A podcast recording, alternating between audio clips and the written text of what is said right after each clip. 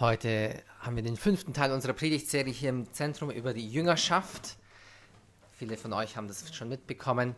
Jüngerschaft äh, beziehungsweise diesen Jüngerschaftsweg bedeutet eigentlich für mich nichts anderes als eine Art Google Maps für Christen. Das heißt, wenn wir am Anfang unseres Lebens als Jünger, als Christen getauft werden, das ist der Punkt A, und am Ende unseres Lebens ankommen, der Punkt B, hilft uns dieser Jüngerschaftsweg, uns einzuordnen. Wo stehe ich eigentlich gerade? Wie weit ist es noch bis zu meinem Ziel, zu meiner Destination und wo kann ich da in der Nähe parken? Und äh, diese, diese, diesen Jüngerschaftsweg äh, teilen wir hier im Zentrum in, in fünf äh, Dimensionen ein, die wir identifiziert haben. Das waren auch die fünf Teile der letzten Predigtserien. Wie ihr seht, es geht um die Beziehung zu Gott, es geht um die Gemeinschaft unter, untereinander, dass wir nicht alleine unterwegs sind. Es geht um die Weiterbildung, dass ich mich wirklich äh, mit, mit, ähm, mit nahrhaften Inhalten fülle, dass ich wirklich weiß, was ich glaube und auch das Warum irgendwie verstehe.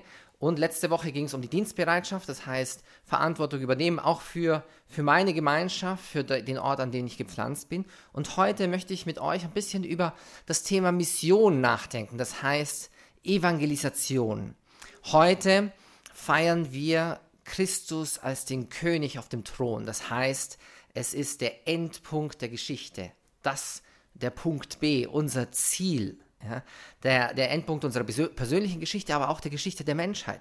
Das Ende des Kirchenjahres. Ja, sowas wie Silvester, also nur in der Kirche, weil nächste Woche äh, Spoiler Alert, fängt der Advent an und dieses Jahr wird ein sehr, sehr kurzer Advent, nur 25 Tage.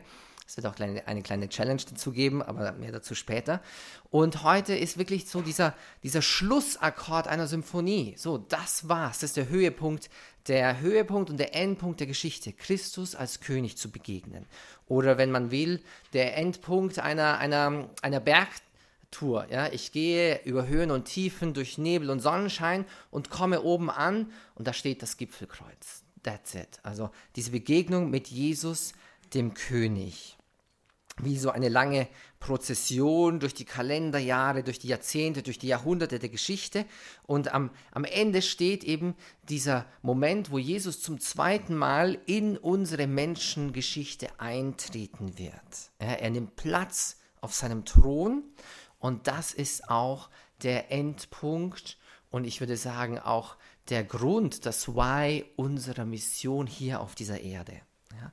Warum? Weil ich glaube, dieser Endpunkt ist nichts anderes als ein Leben in Christus zu leben. Ja. Das fängt mit der Taufe an. Äh, wer den Katechismus kennt, Nummer 168, spricht darüber, dass wir durch die Taufe ein Leben in Christus äh, empfangen. Vermutlich sind die meisten von euch getauft und eigentlich ist die Jüngerschaft nichts anderes als dieses Leben in Christus einfach weiterzuleben. Ja. Die Frage ist vielleicht für einige von euch, ja, was, was bedeutet das eigentlich? Ja? Also ich verstehe, dass ich in Österreich lebe, dass ich in Wien bin, dass ich in der Kirche bin, im Fitnessstudio, aber ein Leben in Christus? Keine Ahnung. Also ich versuche es mal zu erklären. Und zwar äh, hatte ich vor einiger Zeit Geburtstag und meine lieben Mitbrüder haben mir eine virtuelle Zeitreise durch die Stadt Wien geschenkt. Ja? Dann gehst du zu diesem Ort und setzt dir so eine 3D-Brille auf und dann kannst du sehen, wie der Stephansdom erbaut wurde, ja, zu verschiedenen Zeiten, in den verschiedenen Phasen. Du kannst sehen, wie die, wie die Ratten durch die Wassen, Gassen äh, Wiens flitzen zur Zeit der Pest. Ja. Ich habe gemerkt, das tun sie immer noch, ja, vielleicht nicht mehr so viele, aber äh, und du kannst auch äh, durch die Hofburg spazieren zu Zeiten von Sissi. Ja. Also es ist wirklich so ein Eintauchen in eine Realität, und ein, ein Vorbeiziehen durch, durch den Zeitstrahl. Manche von uns kennen vielleicht äh, Gemälde oder Kunstwerke, die man an die Wand hängt, ja. Und das ist so eine Art Kunstwerk, in das du eintreten kannst, so ein dreidimensionales Kunstwerk. Die Frauen äh, freuen sich zum Beispiel über begehbare Kleiderschränke. Ja? Es ist nur ein Kasten, den du aufmachst, sondern ein, ein Kleiderkasten, in den du hineinspazieren kannst, weil er so groß ist und so viel, so viel Platz da ist. Manche Männer sagen, naja, ich brauche keinen begehbaren Kleiderschrank, ich brauche einen begehbaren Kühlschrank. Ja? Kann ich mehr Bier kühl stellen für meine Freunde. Und ähm, vielleicht ist das Leben in Christus ein bisschen äh, in diese Richtung zu denken, dass wir eintreten können in das Leben Jesu. Ich sage das hier so ein bisschen flapsig, aber wir, wir haben wirklich durch die Taufe Zugang zu allen Mysterien des Lebens Christus. Äh, Mysterien sagen die Theologen und das heißt einfach nur bestimmte Szenen. Also äh, der Moment in Bethlehem, als er geboren wird. Der Moment, als er mit seinen Eltern nach Ägypten flieht. Der Moment dann später in Nazareth, als er so dieses, dieses äh, Handwerk lernt, äh, Zimmerer zu sein. Oder später, als er dann mit seinen Jüngern durch Galiläa wandert äh, und dann den blinden Bartimäus heilt auf dem Weg, als er über den äh, See Tiberias, über dem, übers Wasser läuft. Ja? Und so können wir, haben wir wirklich Zugang zu diesen verschiedenen Geheimnissen, diesen verschiedenen Szenen im Leben Jesu.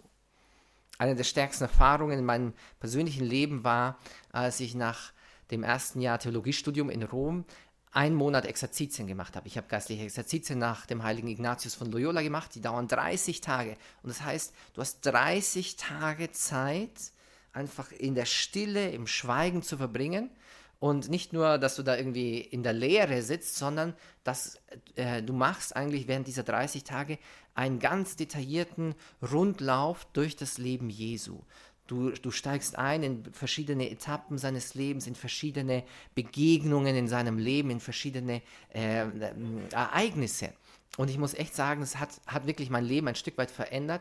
Und wenn ich es mir aussuchen hätte können, würde ich den Rest meines Lebens einfach nur damit verbringen, äh, das Leben Jesu wirklich mitzuleben. Es ist nicht nur ein Ich schaue zu von der Seitenlinie, sondern ich trete ein in dieses Leben.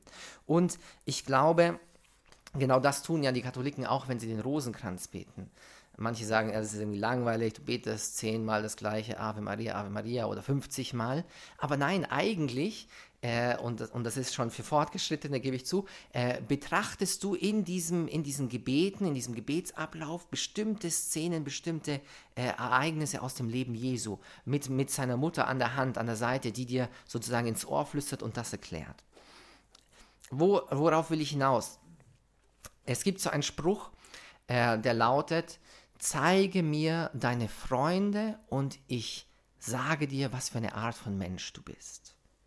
Ihr kennt das, oder? Äh, man sieht es vor allem bei, bei jungen Menschen, so im Teenageralter.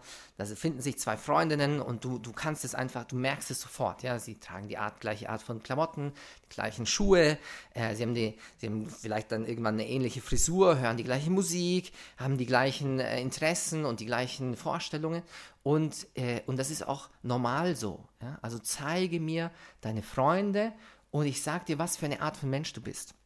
Und wenn wir als Jünger unterwegs sind, in die, auf diesem Weg der Mission, auf diesem Weg der Jüngerschaft, äh, heißt das, äh, dass wir eigentlich, unsere Aufgabe darin besteht, Jesus immer ähnlicher zu werden, immer mehr in dieser Freundschaft einzutauchen, dass irgendwann die Menschen sagen so, wow, wenn ich dich sehe, dann sehe ich ein bisschen von Jesus. Ja? Du wirst ihm auch immer ähnlicher. Das heißt nicht, dass wir plötzlich lange Haare uns äh, las, äh, wachsen lassen sollen oder ein Bart und mit, mit Sandalen durch die, durch die Welt laufen, sondern äh, dass, dass die Menschen irgendwie mehr von, dieser, von diesem Blick Jesu auf uns irgendwie spüren.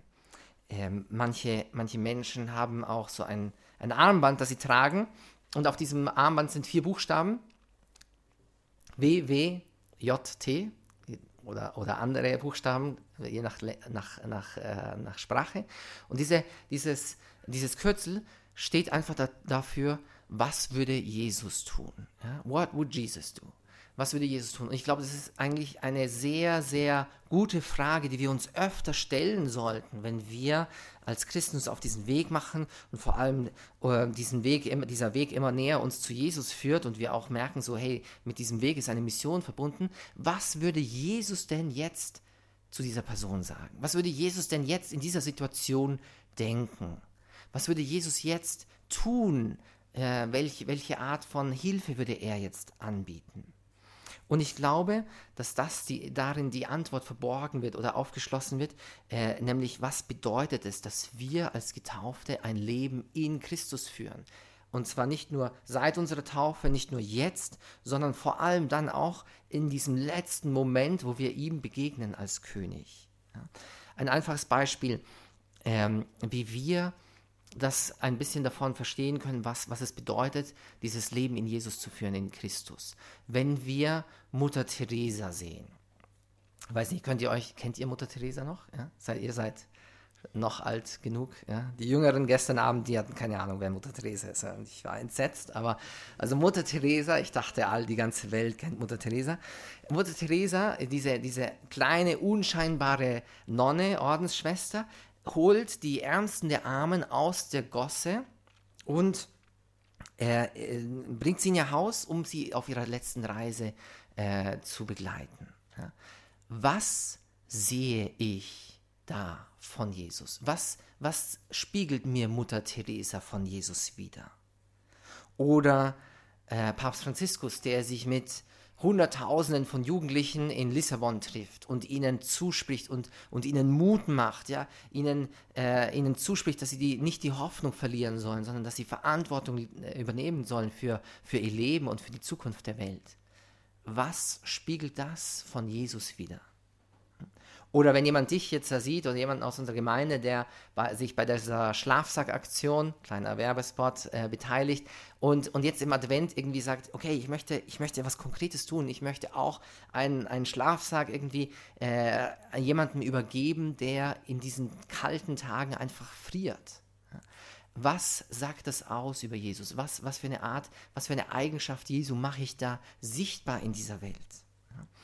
Und ich glaube, dass König uns alle daran erinnern möchte. Ja? Hey, du befindest dich in einem Leben in Christus. Ja? Der Startpunkt und der Endpunkt äh, liegen dazwischen. Ja? Und du bist im Hier und Jetzt und es ist nicht so, dass du eine bestimmte Mission hättest, dass du jetzt irgendetwas tun musst, um sozusagen ins nächste Level zu kommen, sondern ich liebe das, wie Papst Franziskus sagt, wir haben keine Mission ja, sondern wir sind eine Mission. Du bist eine Mission. Alles, was du tust, soll ein Widerschein von dem sein, wer Jesus ist.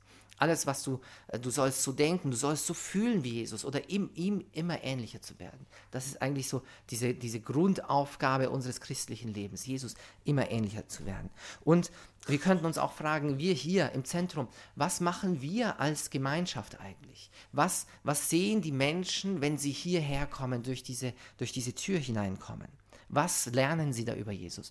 Und, und ich träume davon, dass, sie, dass, sie, dass die Menschen, die hierher kommen, auch etwas von Jesus erfahren, dass sie sehen, wie Jesus einfach seine Menschen um sich sammelt, ja, sie an sein Herz zieht, dass sie, dass sie etwas davon erfahren, äh, wenn Jesus seine eigene Liebe, die Liebe seines Herzens offenbart an die Menschen, wenn Jesus sie, sie heilt, wenn Jesus sie ermutigt und dann ihnen auch diesen Auftrag gibt, hey, geht hinaus, bleibt nicht hier in diesen vier Wänden, äh, sondern geht hinaus in die ganze Welt, macht alle Menschen zu meinen Jüngern. Und Deshalb möchte ich äh, uns allen eigentlich zwei Fragen mitgeben für, für heute Abend, aber auch für die kommende Woche. Ähm, die erste Frage könnte man formulieren, wie manifestiert sich meine persönliche Beziehung zu Christus? Ja? Gibt es da in meinem täglichen Leben Zeichen, Handlungen, Gedanken, Worte, die etwas von dieser Beziehung manifestieren, von dieser Mission? Oder einfach formuliert, inwiefern spiegeln meine Taten meinen Glauben wider? Ja. Man könnte auch sagen, hey, äh, ein Glaube ohne Tate, Taten ist irgendwie, keine Ahnung, da fehlt was, da fehlt was. Und zweitens die zweite Frage, wie kann ich meine Beziehung zu Christus vertiefen? um wirklich ein missionarischer Zeuge zu sein? Wie kann ich, was kann ich tun, damit, damit ich das auch über mich sagen kann? Ich bin eine Mission. Da, dort, wo ich gepflanzt bin, in meiner Familie, in meinem Freundeskreis, unter meinen Nachbarn, unter meinen Arbeitskollegen. Ich bin eine Mission. Mögen wir den Herrn bitten, dass er uns immer mehr lehrt, was es bedeutet, in ihm zu leben. Amen.